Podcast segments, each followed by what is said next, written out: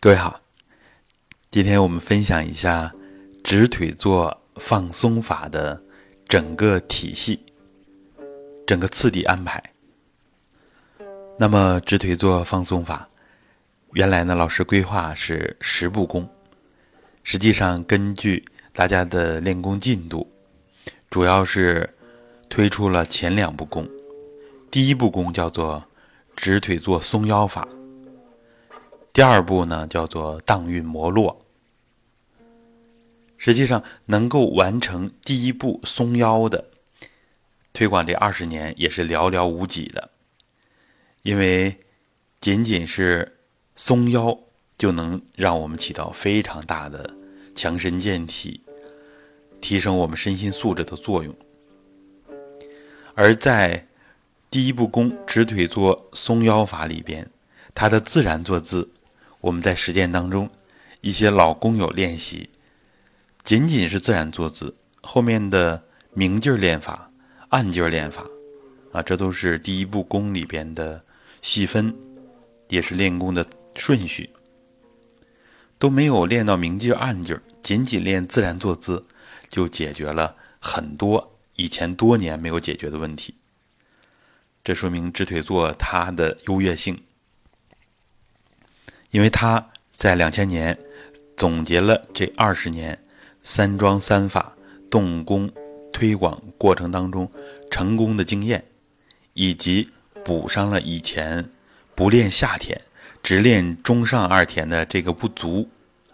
当年老师呢，没想到大家的根基和素质，呃，练中上二田，多数人效果没有理想中的那么好，所以直腿坐放松法的推出。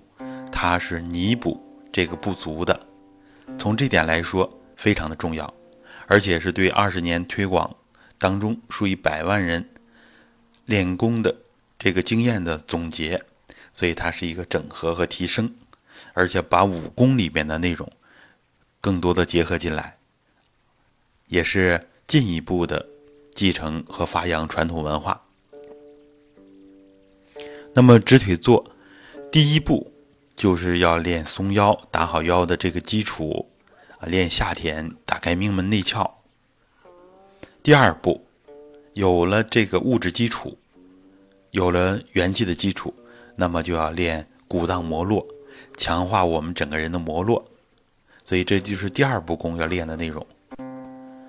荡运摩络，就把我们整个人普通人的气，主要是在摩络这一层。那么就把人的功能啊，我们最常每天都要用到的，我们最普通的这一部分功能，那摩络的层面都强化起来了。所以它对我们强身健体作用非常大。那么把摩络强化之后，我们整个人的健康梯度又往上升了一层。实际上第三步功要练气入五脏，这样呢。这一个练法我还没有具体的传出来啊，因为前两步的基础还没有打够啊。实际上，我们看这相当于以前三桩三法，松腰相当于我们的形神桩第二步功，荡运摩络相当于以前的捧击观顶法练摩络、练外气第一步功。那么直腿坐的第三步功相当于以前的。五元桩练五脏，这就是根据以前的经验，相当于把以前的一不功和二不功调整了一下顺序。以前是先练外气，先练捧功，有基础了再练形神桩啊，练松腰，这样练起来效果很好。但是想要效果更好呢，就要把松腰提到第一步功来，先松腰，再练外气，练摩络。有了这个物质基础，事倍功半。实践当中也是这样的，所以我们不是说要把以前的体系放下，而是让它更完善。就像我们讲的松腰法里边有松腰三剑客，那么其实就要以直腿坐为主，然后配合上站桩、蹲墙，啊，这样更快一点。好，关于直腿坐松腰法的体系。啊，这是第一步功。然后呢，整个直腿坐放松法，我们这样初步的了解一下，把重点放在松腰上，这就足以了啊，足以我们练个十年二十年，使自己的寿命可以练得很长。实际上，练好一步功，就相当于传统的解小丹，已经非常非常不容易了。直腿坐放松法有它非常非常重要的意义。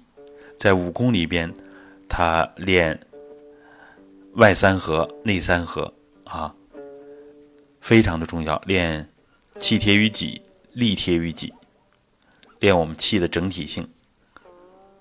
我们下一讲还会具体分享，谢谢大家。